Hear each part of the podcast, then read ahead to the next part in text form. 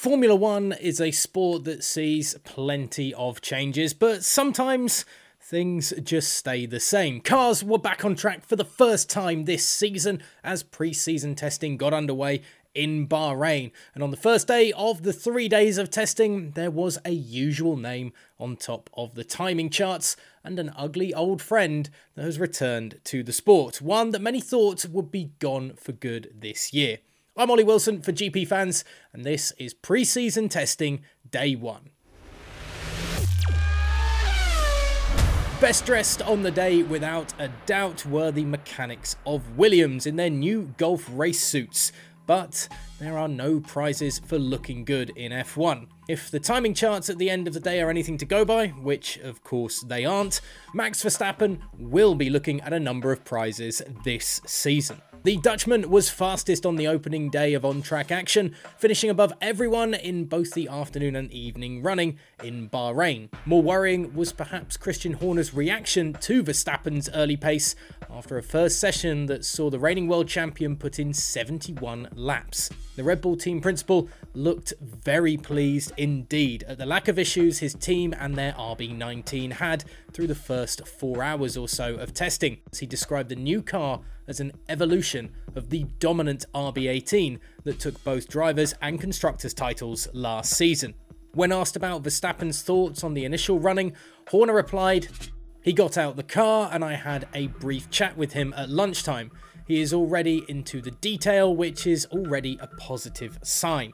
There are no fundamental flaws with the car, we will only see next weekend how competitive we are.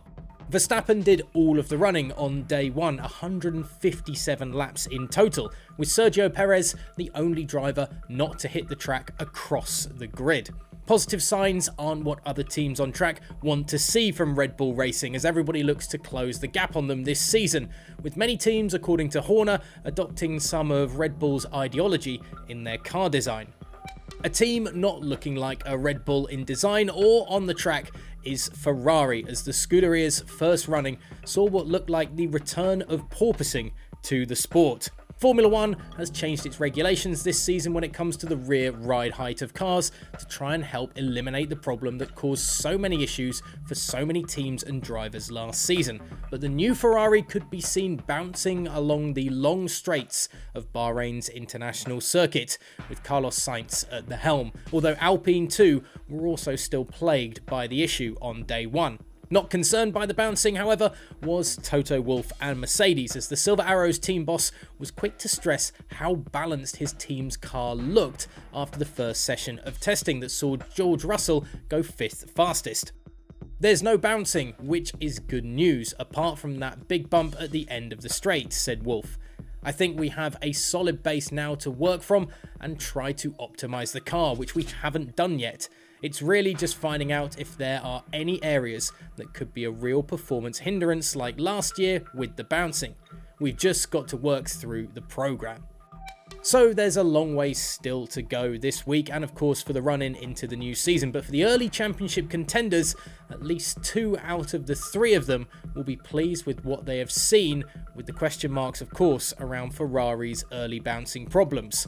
Fernando Alonso had a solid run for Aston Martin in his new green machine, finishing just behind Verstappen on the timesheets.